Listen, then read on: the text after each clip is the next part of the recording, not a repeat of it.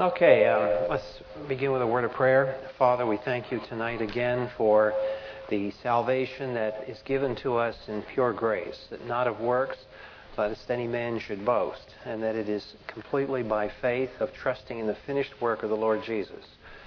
And that we, when we approach you, that we approach you not in our righteousness, not in our merit, but in that bestowed righteousness that comes from the Lord Jesus Christ. In whose name we pray. Amen. Well, last time we uh, uh, we have two housekeeping announcements. One is that next week we won't have class because I'm out of town, um, and uh, tonight we won't have question and answer again because I've got to get up at four o'clock in the morning. Um, so um, we'll just go through this on mid-tribulationism tonight. Get into a little pre-trib stuff. Um, two weeks from now, we'll we'll have a handout and we'll go through the rest of that. And that probably will be the last of the doctrinal stuff. And then we'll we'll work for a few more weeks in applying the eschatology in the Christian life. And um, that way we can finish up. okay, today, um, if you look at page 133 in the notes, we're dealing with uh, mid-tribulationism. And uh, again, to review w- what we're doing here is um, all views of last days attempt to do two things. They attempt to pull together the end of history as shown in the Old Testament program through Israel. And it attempts to take the New Testament information and meld it together with that Old Testament information into a coherent picture. That's, that's, and that's difficult. And that's why there's disagreement. And the church really has been only working on this problem for, uh, for about a century and a half. And compared to other theological debates, um, this one hasn't gone on very long. Um, the other theological debates have lasted centuries, literally. Um, anyhow, we have looked at futurist, uh, the futurist positions. Uh, we, we talked about preterism, and uh, well, that one doesn't work. Um, so all the futurist positions see the content of the book of Revelation and Matthew 24 and the parallel passages to Matthew 24 as future. Preterism sees all that as past. And we haven't got into historicism because today on the scene there aren't many historicists around. Um, so the futurists we had we've worked with we started with post-tribulationism. Post means after the tribulation. So we talked about that position, which is a, a very popular position. and uh, we said it had a number of problems, and I won't go through all those because we've reviewed those and gone through those. then we dealt with, the, finished up last time, with a three quarter trib position, and that puts the rapture of the church three quarters of the way through the tribulation.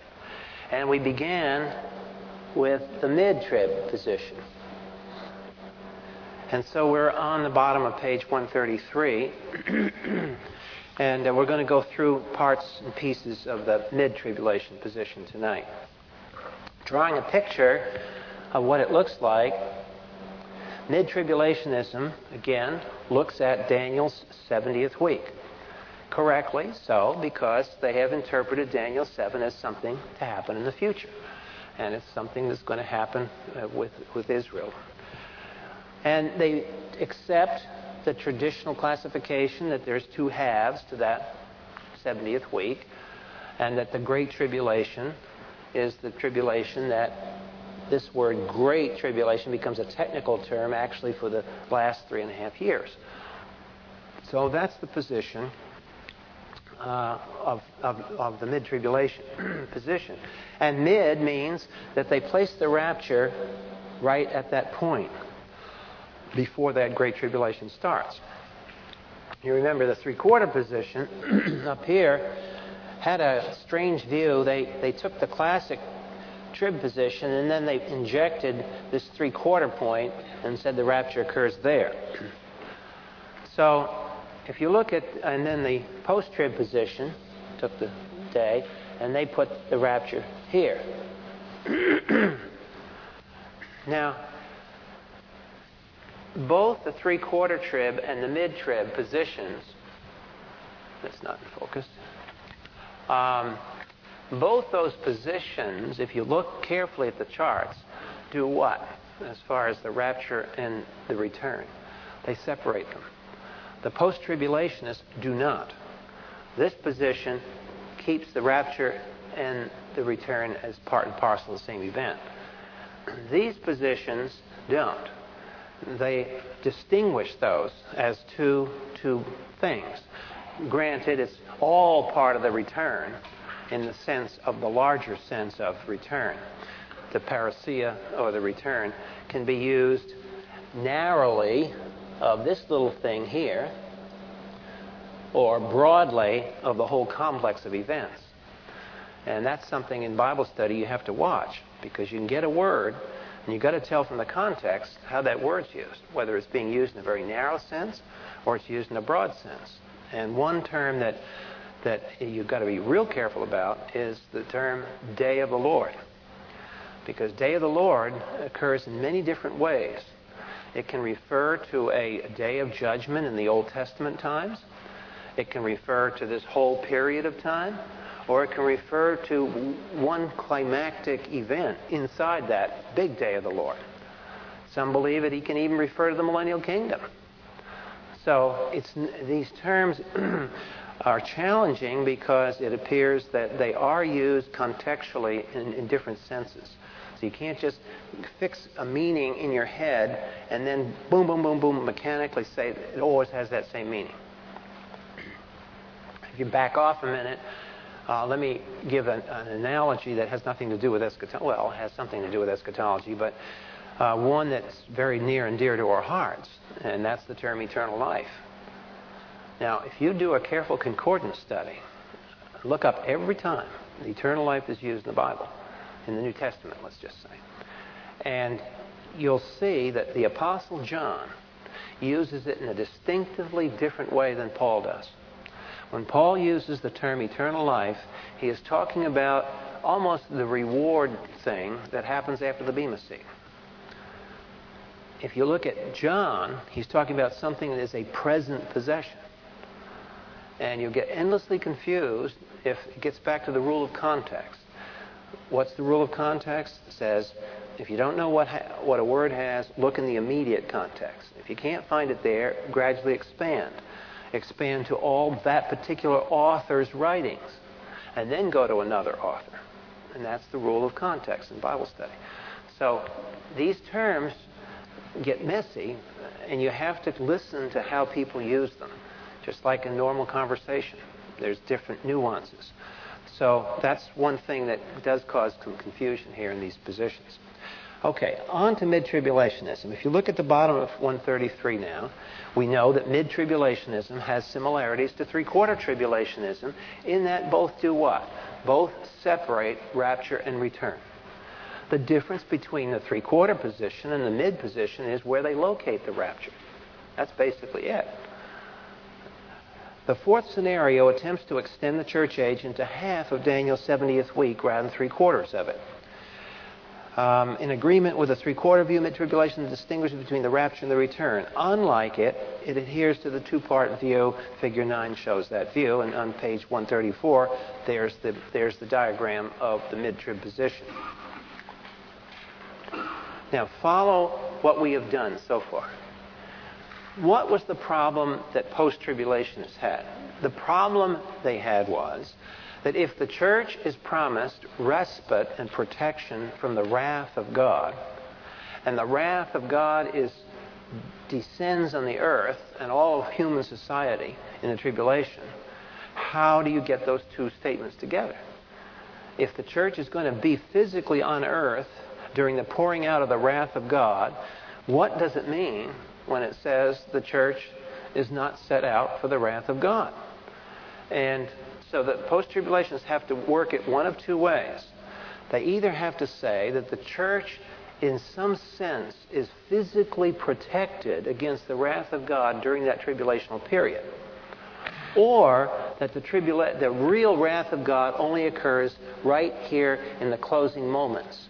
That all this stuff that goes on in the 70th week isn't the wrath of God. Now, that's kind of hard to buy. Anybody looks at Scripture. So, the, the, the best way for post tribulation to do it is that the church is somehow divinely protected. The problem with that position is that in the book of Revelation, believers are martyred. So, how is the church protected from the wrath of God? And that's the dilemma when you do this sort of thing.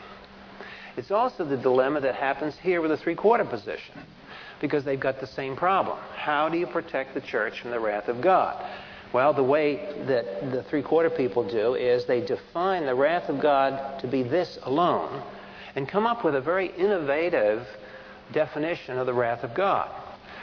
The why, how they are able to do that is they define the wrath of God to be God's catastrophic judgments that involve nature. Whereas all the judgments prior to that involve human agencies, armies, and the effect of wars, and that sort of thing.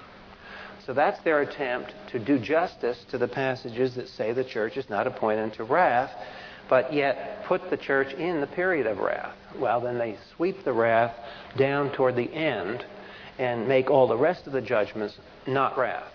And we have discussed that. Now, what do you suppose, before we touch anything, since we already see the logic developing here in these positions, just predict, looking just at the chart, what do you think that mid tribulationism has to do here? They have to confine the wrath of God to what? The last half of the tribulation. And that's indeed what they do. They, they define this as the period of the wrath of God. Now, they, they're in a stronger position, in my estimation, than the three quarter people are. Because the three quarter people are trying to split up the Great Tribulation and the wrath of God into two distinct and sequential time periods. Whereas the mid tribulation position doesn't even attempt to do that. It just says this is, a, this is the last three and a half years of tribulation, it's the wrath of God, and it's the Great Tribulation. They don't try to partition it off. So let's look then at what they do on page 134. Like all the futurist scenarios, mid tribulation must deal with the promise to keep the church from the wrath of God.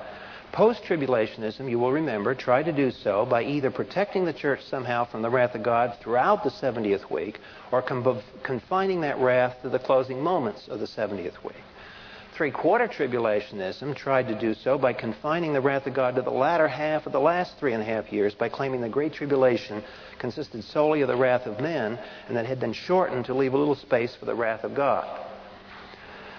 Mid tribulation also has to deal with this problem, and it does so by identifying the Great Tribulation with the wrath of God, both of which then occur in the last half of Daniel's 70th week. And there's a footnote on that sentence. If you look at the footnote, I've made a point here. Um, one of the uh, proponents of the three quarter position, um, Mr. Rosenthal, entitled his book The Pre Wrath Rapture. Like this was something new. Well, I'm sorry, but all of you are pre wrath rapture. So by labeling the book pre wrath rapture, he doesn't say anything. He thinks he's saying something new when in fact Mid tribulationists are claiming they have a pre wrath rapture. Pre trib people say they have a pre wrath rapture. Even the post trib say, except they kind of compromise and, and, say, well, we've got a protected wrath rapture. Protected from wrath rapture. So the mid trib uh, the mid trib people are just as pre wrath as the three quarter people are. In fact, they kind of resent that title. Being, uh, so Rosenthal took that title to himself. Okay, let's look at this now. Next paragraph. Central. Now watch this because here's the core of the pre of the mid-trib position. Central to mid-tribulationism is linking the rapture of the church to a key event in God's judgments upon Israel. Now they all try to do this, but you have to say, well, why do they put the rapture at the particular point they do? The key link, according to mid tribulational proponents, centers upon the identity of the last trump So if you'll open your Bibles and turn to two passages 1 Corinthians 15 52.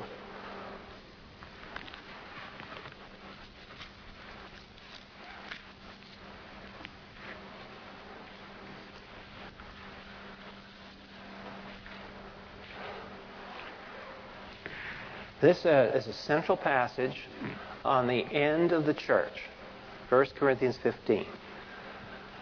It's this passage that deals with death. It's this passage you'll hear you go to a Christian funeral. 1 Corinthians 15, 52 says, this is, the, this is the time of the rapture. In a moment, in the twinkling of an eye, at the last trumpet, the trumpet will sound, the dead will be raised imperishable, and we shall be changed. See, there's the resurrection of the dead and the transformation of the living.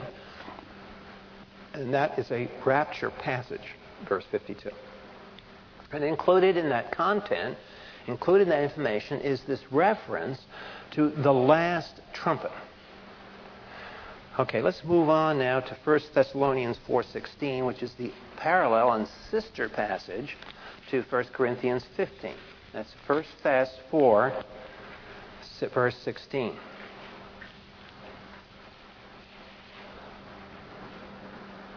It's undeniable that these key rapture passages make reference to this trumpet. 1 Thessalonians 4:16. The Lord himself will descend from heaven with a shout, with the voice of the archangel, with a trumpet of God, and the dead in Christ shall rise first. Then we who are alive and remain. See, it's a parallel teaching to 1 Corinthians 15:52, same kind of thing. And a, a trumpet is featured in this thing. Okay, going back to uh, the, the paragraph on page 150, 134 for a moment. Since another rapture text mentions the trump of God, both of these passages are linked to the last of what? Remember the, th- the, the three kinds of judgments in the book of Revelation? There's the judgments, the seal judgments. Then there's the trumpet judgments. And then there's the vial judgments, the bowl judgments.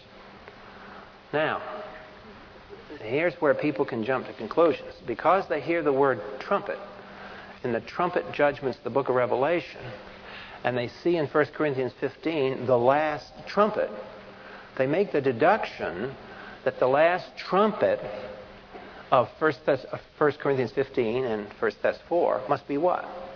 The last trumpet. You think of, you can see what they're doing here?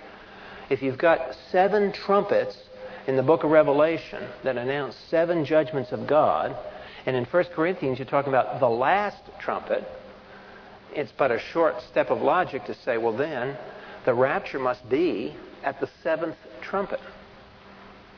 So what they do is they identify by means of this trumpet, that becomes the, the magnet or the pivot in this particular view of prophecy, that this trumpet is the last trumpet, and since it's the last trumpet, it must be the last of the seven trumpet judgments. So you have the seven trumpet judgments here. Six, seven.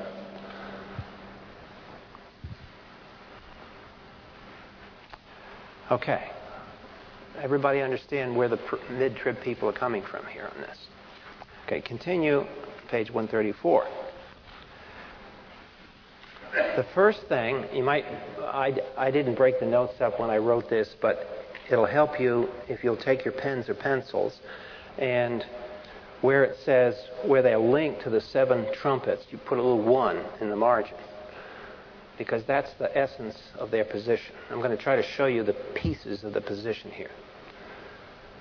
Then I say, to make its case, however, mid tribulationism has to make two further assertions. So where I have a 1, you put a little 2 in the margin. Okay? That no wrath of God occurs before the seventh trumpet judgment. And 2, where I have 2, you put a little 3 in your margin. That the seventh trumpet judgment occurs at the midpoint of Daniel's 70th week. Thus, mid tribulationism must prove three points to establish its position. It's got to prove an identity between the last trumpet of the rapture and the seventh trumpet of the series of seven judgments. Then, the second thing it's got to prove is that no wrath of God occurs until the seventh trumpet judgment.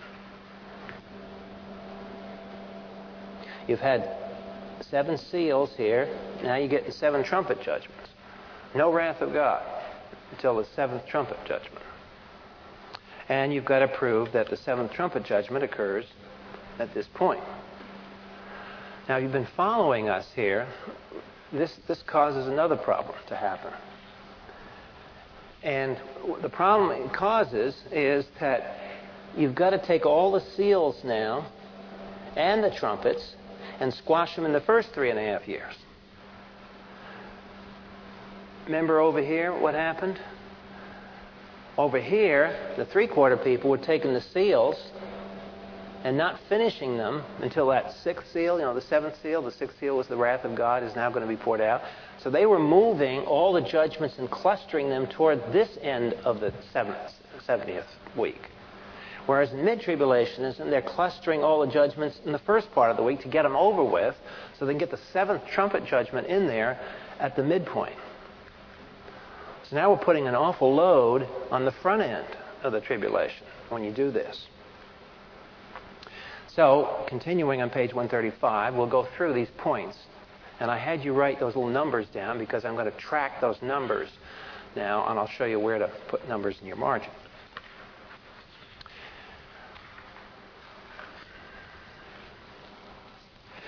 Okay, the, the first full paragraph on page 135, if you put a little 1 prime in your margins, this is dealing with that problem. How do I identify the trumpets and all this?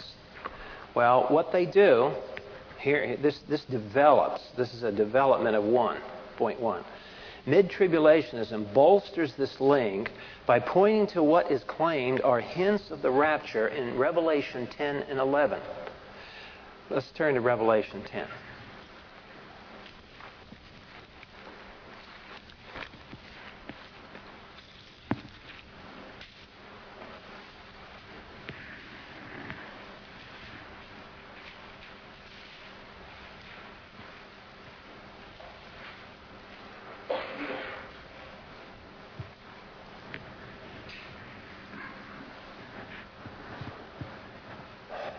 Okay, um, we're talking about an angel, uh, Revelation chapter 10, verse 15.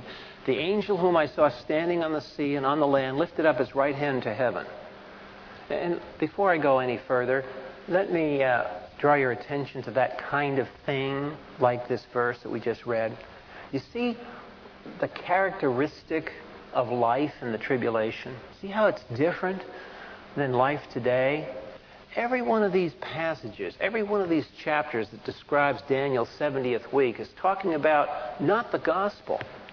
The gospel, as it were, has faded away.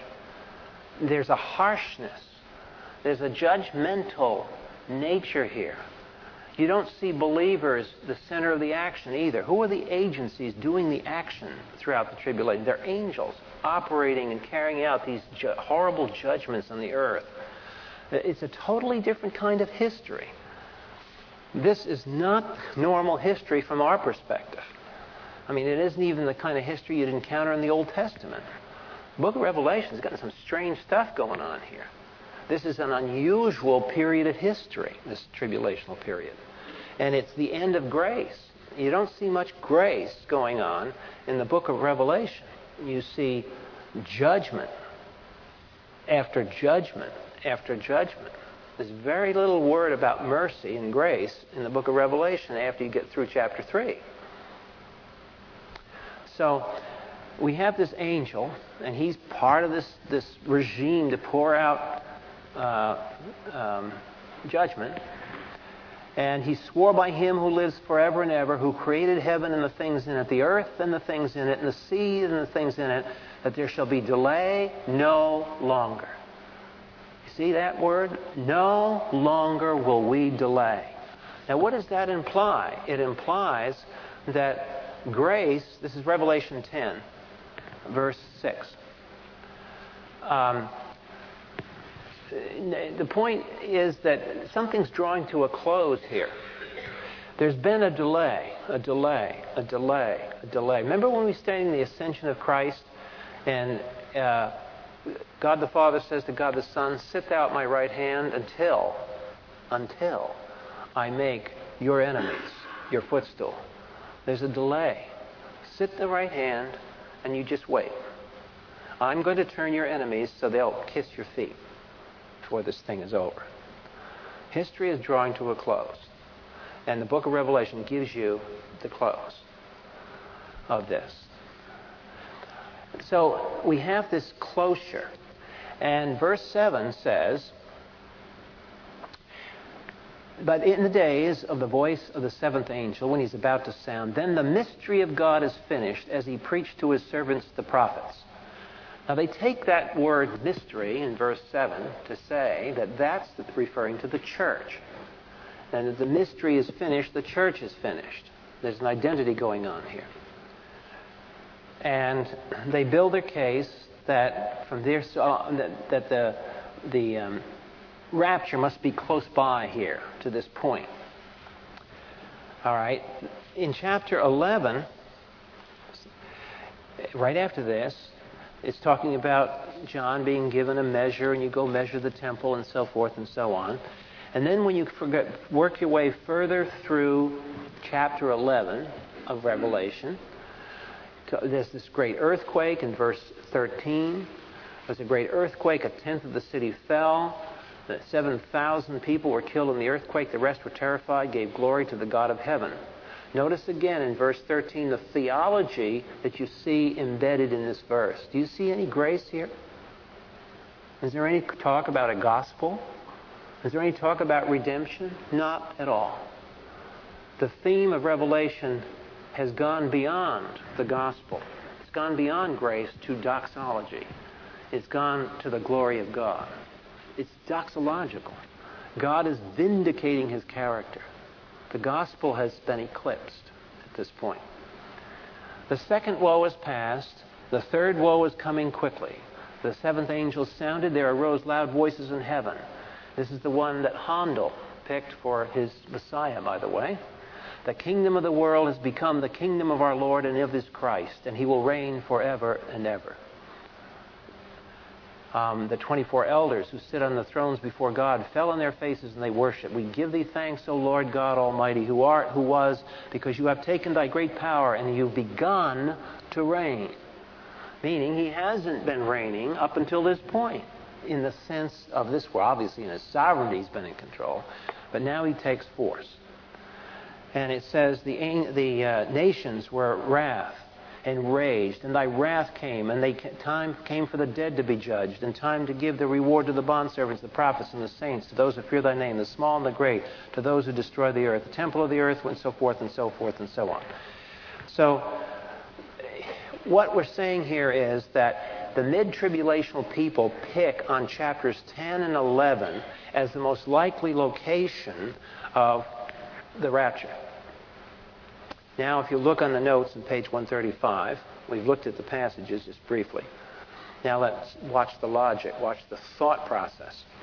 Mid tribulation bolsters this link by pointing to what is claimed are hints of the rapture in chapters 10 and 11. Revelation 10, verse 7, speaks of a mystery of God that is about to be finished. This reference to mystery, mid-tribulation, defines with the word as it's used in 1 Timothy 3.16, where that word there does refer to the mystery of the incarnation, and thus the completion of the church. Revelation 3:11, 3 to 12 speaks of God's two witnesses who are killed, except that's not Revelation 11. Um, yes, up above where we've skipped it. If you look at chapter 11, book of Revelation, the two, there's two prophets. And in verses 5 and 6, these guys have a certain amount of power. Verse 7 When they have finished their testimony, the beast that comes up out of the abyss will make war upon them and overcome them and kill them. By the way, that's another interesting point here. Um, if the church is protected from the wrath of God, and here are the two big spokesmen and they're getting killed, it doesn't look quite like the wrath of God is, is being they're being protected. But any case, verse 7, they're killed. They become martyrs. Their dead bodies will lie in the street of the great city, which mystically calls Sodom and Egypt, where also their Lord was crucified. Clearly, the city of Jerusalem.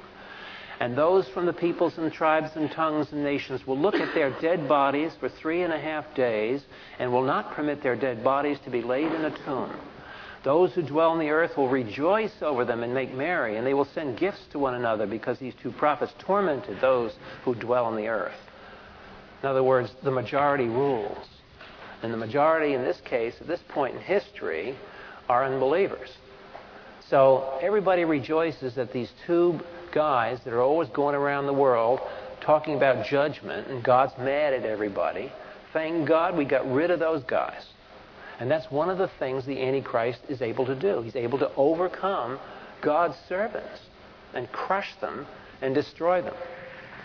Now, in verse 11, here's a text that's important to, to the, the um, mid trib position. After three and a half days, the breath of life from God came into them. They stood on their feet, and great fear fell on those who were beholding them. They heard a loud voice from heaven saying to them, Come up here. They went up into heaven in the cloud, and their enemies beheld them. Now, there is a, a rapture of sorts of two witnesses.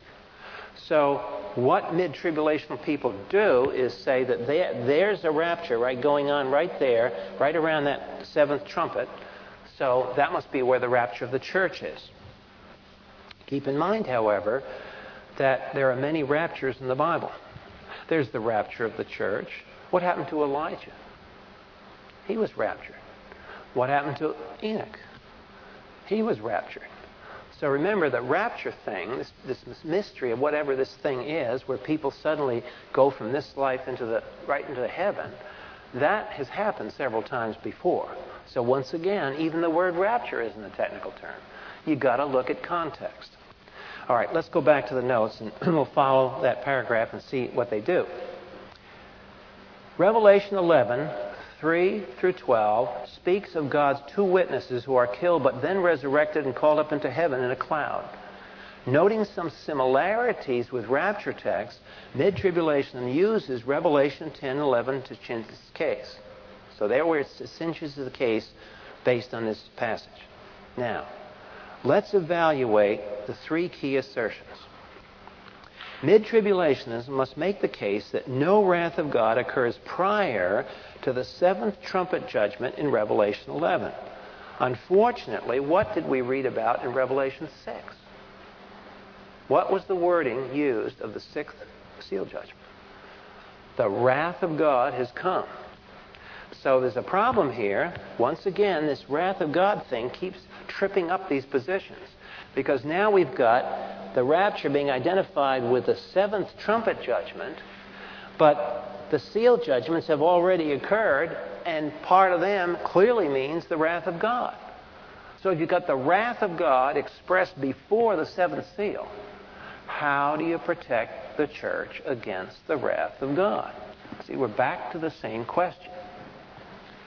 So in your paragraph, in your little margin notes, what we're arguing about in this paragraph is point two. Because back on page 134, we said, no wrath of God occurs before the seventh trumpet judgment. In this paragraph, we've shown that there is wrath of God occurring before the seventh trumpet judgment because it's already said so in Revelation 6. Now, you might be able to get around that by making the trumpets parallel to the seals. And then you're, you're, now you see what's happening. Now we're wrenching around the text of Revelation. Okay, next paragraph. Next paragraph in the notes. Um, well, let's finish this one. Mid tribulationism must make the case that no wrath of God occurs prior to the seventh trumpet judgment in Revelation 11 18. Unfortunately, in Revelation 6, the wrath occurs clearly prior to the seventh trumpet. Moreover, Revelation 7:14, where the only occurrence of the term great tribulation occurs uh, in the in book, occurs before any of the trumpet judgments.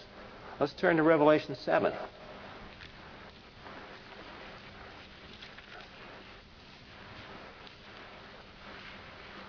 Now, this is before the, tr- the trumpet judgments, okay?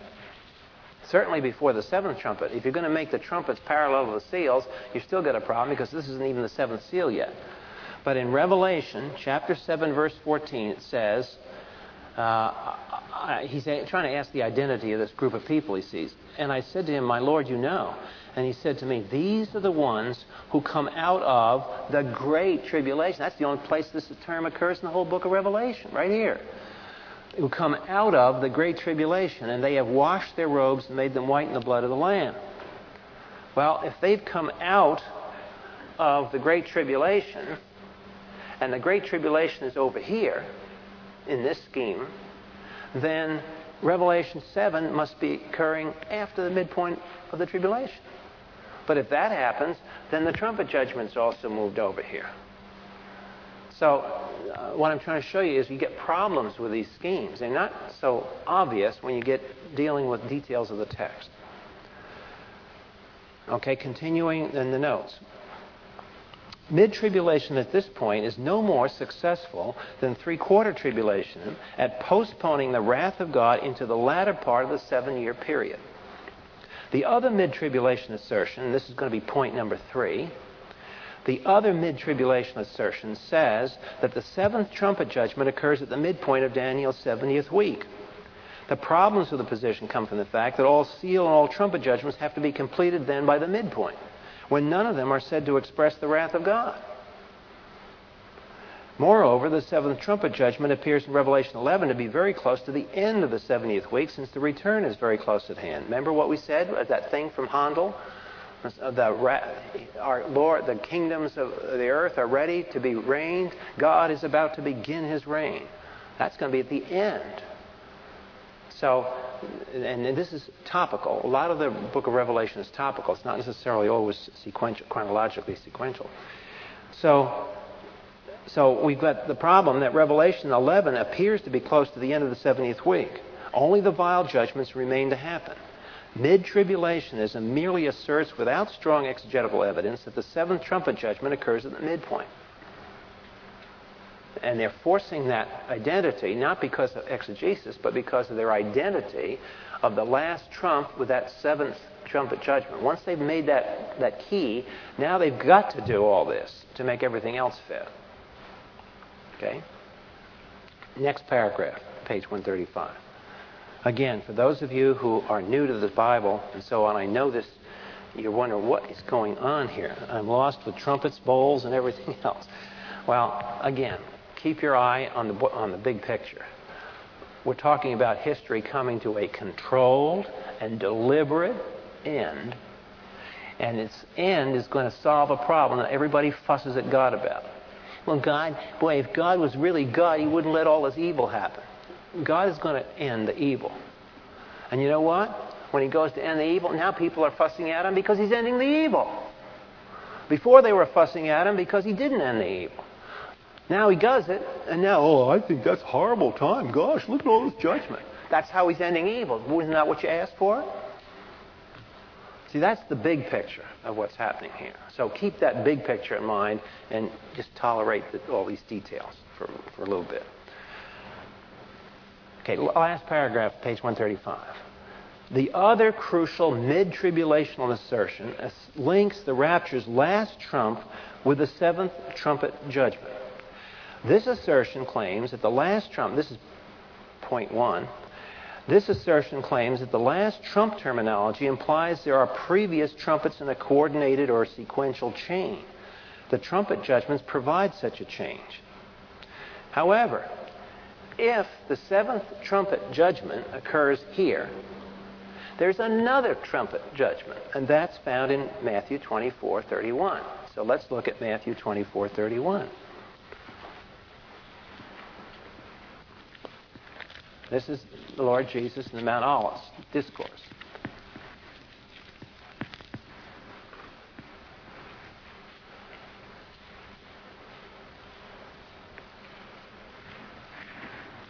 Here, he's talking about his angels at the end of the tribulation, gathering Israel. He will send forth his angels. Remember verse 31? We spent some time on it a few Thursday nights ago, and I said it comes out of the Old Testament. There's nothing mysterious about verse 31.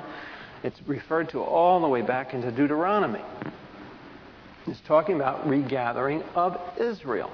Church isn't even in the, in the view in, in Deuteronomy.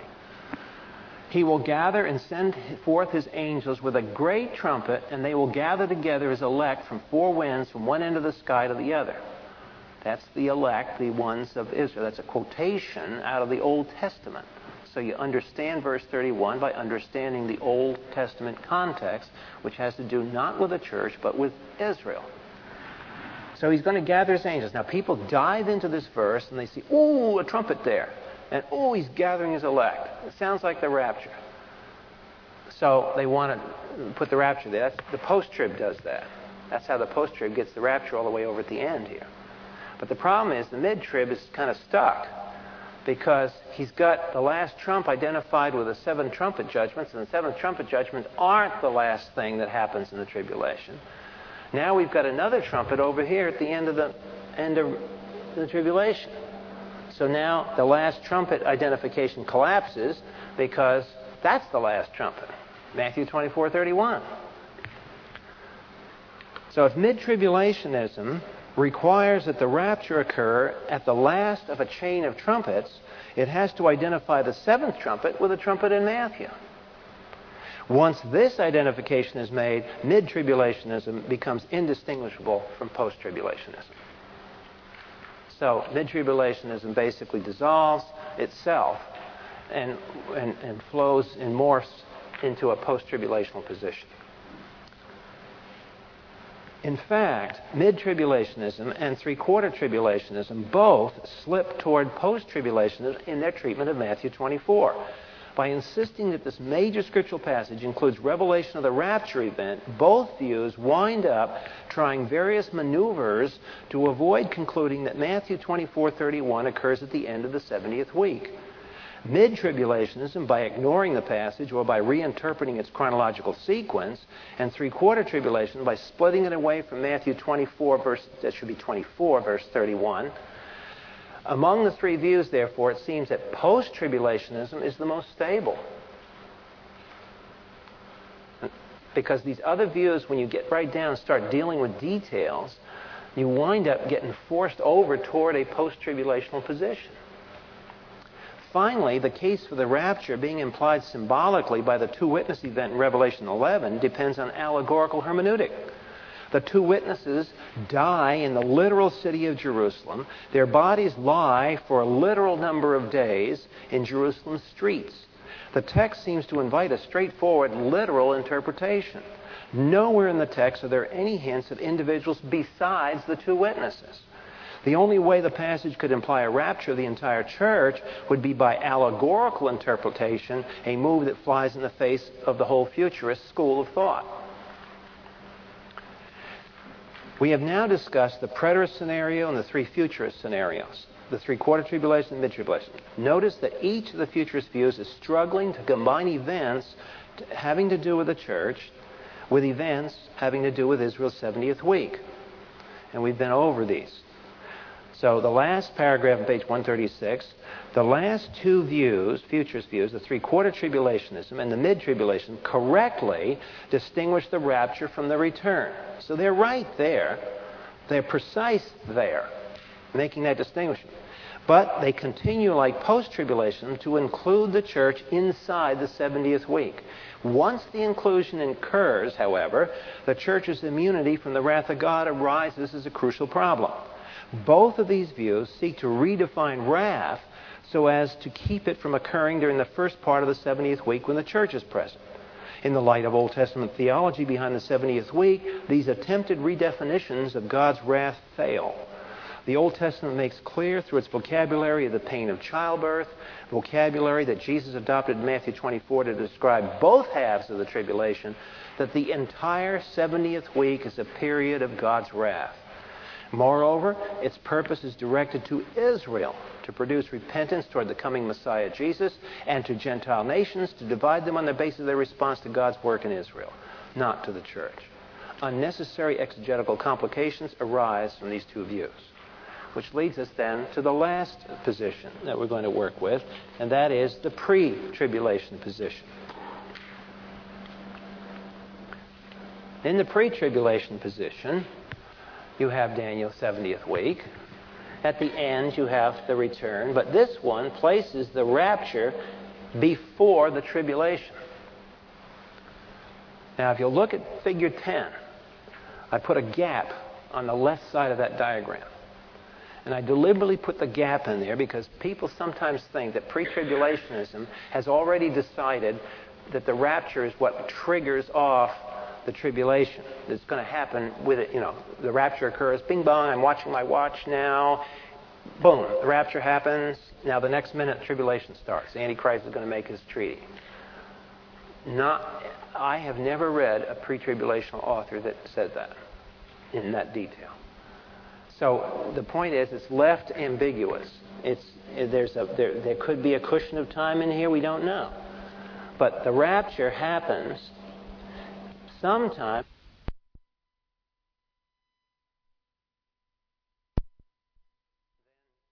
Okay. May not. Remember, God is full of surprises in history. And we think we got everything aced, and it doesn't work that way. God could inject whole sequence of events in there. There can be a gap going on. All that's required, the weak version of pre-tribulation, weak, my, I'm saying, is that it's not tight. It's not. It's loose here. It says that the rapture occurs before the tribulation. It doesn't say how much earlier than the tribulation. It's all flexible. Don't know. Okay, again, let's on page 137. We'll start into it tonight. The fifth and final scenario of combining the destinies of Israel and the church places the rapture prior to Daniel's 70th week rather than trying to fit it inside the 70th week. In agreement with the three quarter and mid trib positions, pre trib distinguishes the rapture and return as separate features. So, in that, it agrees with the mid trib position, it agrees with the three quarter trib position. Doesn't agree with the post trib, by the way. Remember what the post trib does? He combines rapture and return. It adheres to, to the classic two part division in the 70th week, agreeing with mid tribulationism but rejecting the tripartite division of three quarter tribulationism. Figure 10 pictures the scenario. Advocates of this position believe that it best solves several challenges in the textual references to the second coming. First, it clearly solves the problem of keeping the church from the wrath of God in a way compatible with Revelation 3:10. So let's go back to Revelation 3:10 a moment.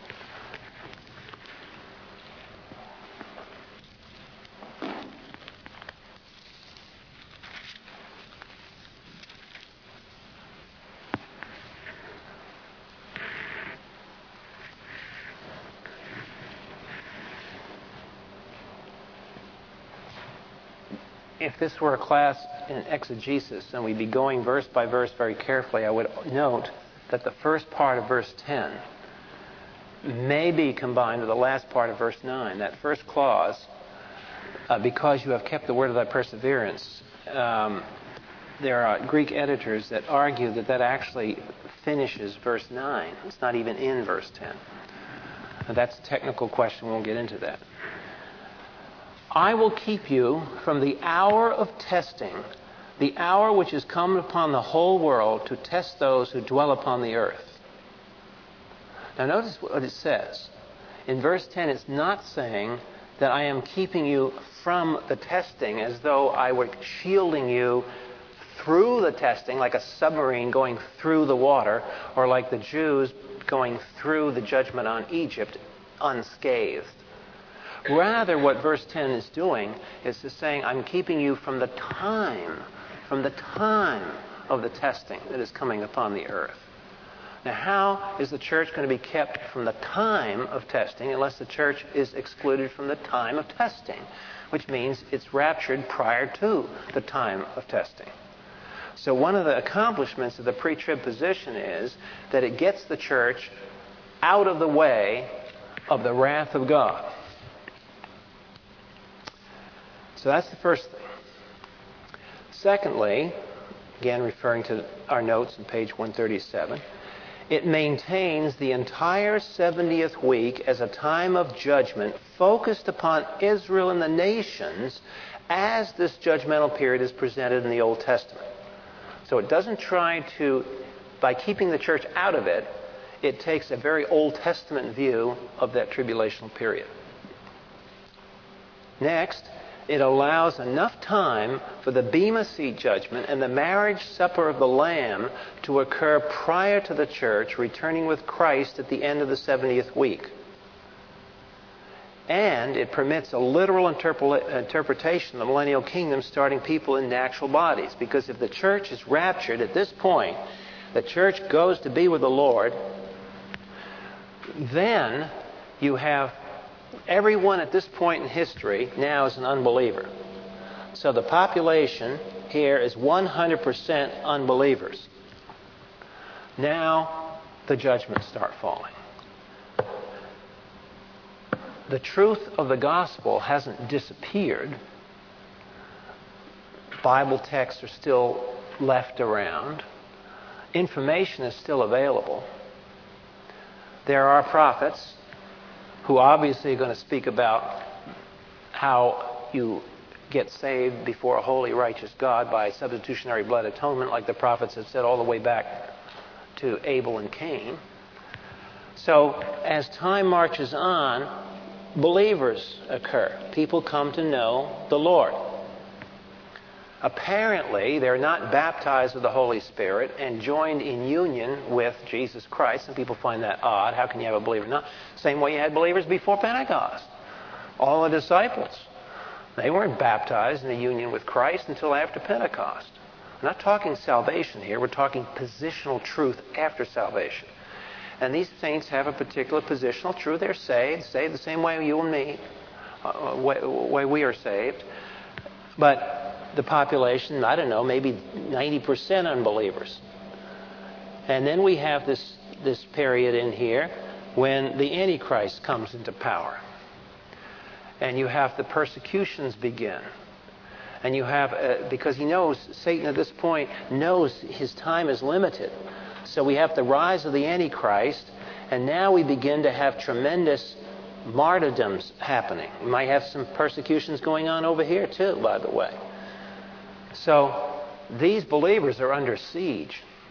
In fact, they're under such siege that that's where the phrase came from in Matthew 24 that if these, if Jesus said, if this period were any longer than seven years, there wouldn't be an, there wouldn't be a believer left. The pressure is so great, just psychological pressure, spiritual pressure, physical pressure. Never in the history since Adam and Eve has there ever going to be a period of history like this? You talk about pressure and stress. This is it.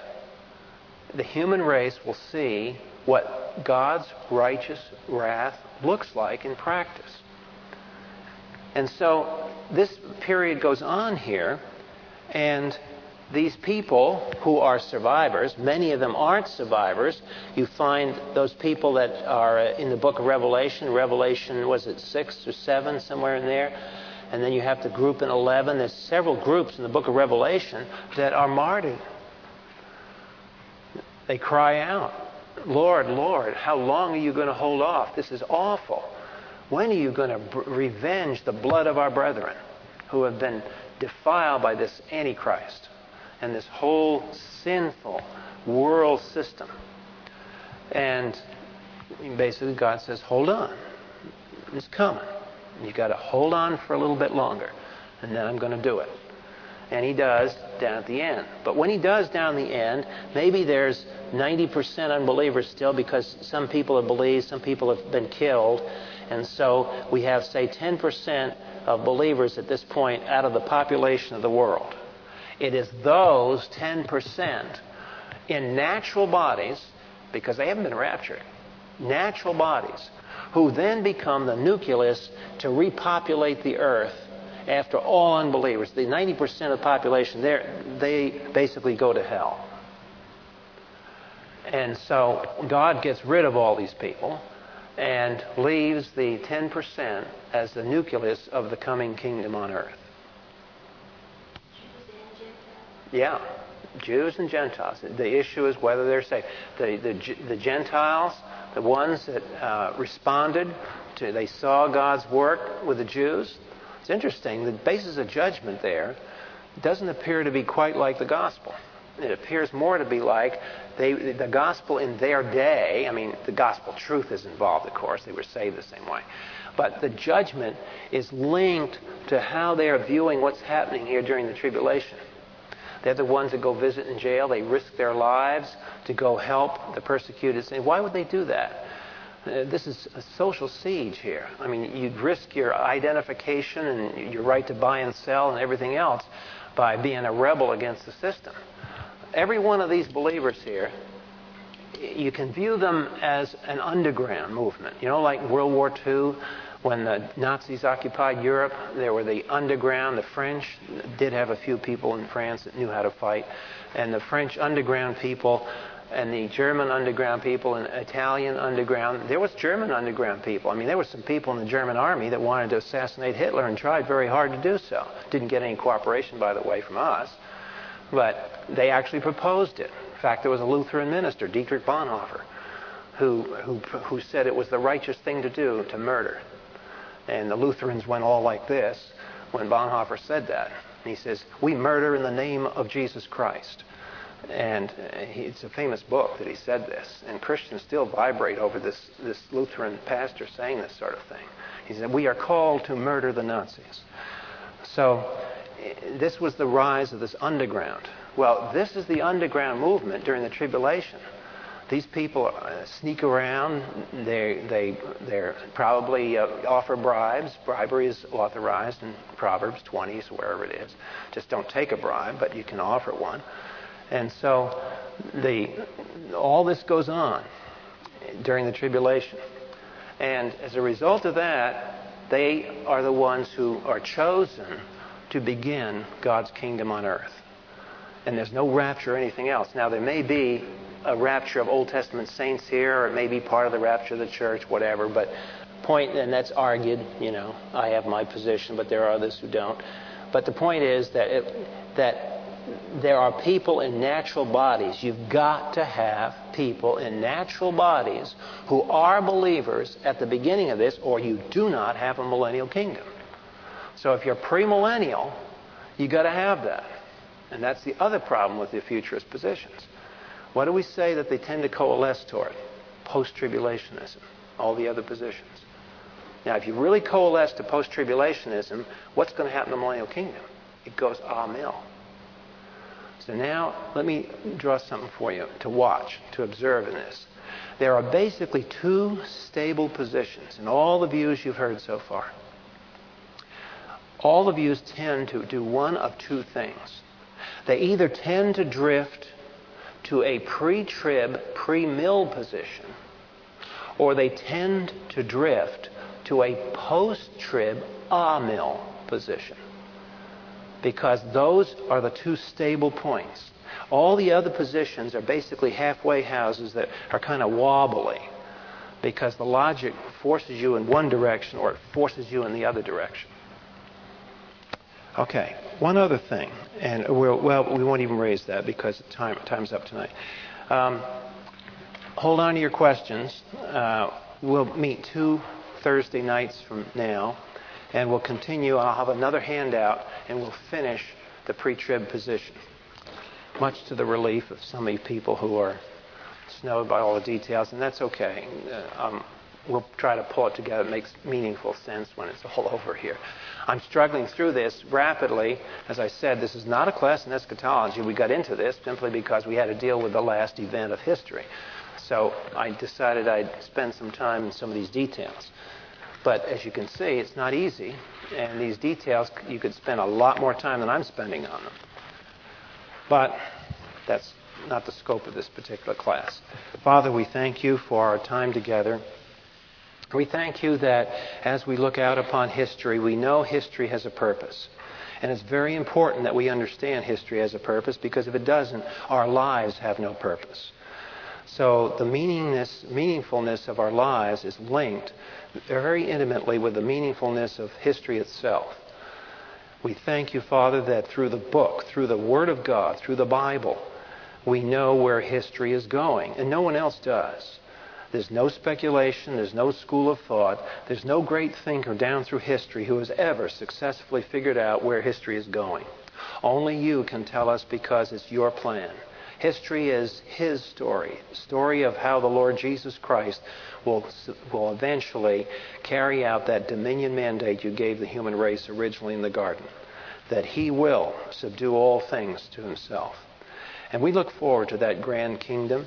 We thank you that you can keep our spirits up by visualizing what a real righteous world will look like. It will happen someday and that your will will be done on earth as it is in heaven. We thank you now through our Savior's name. Amen.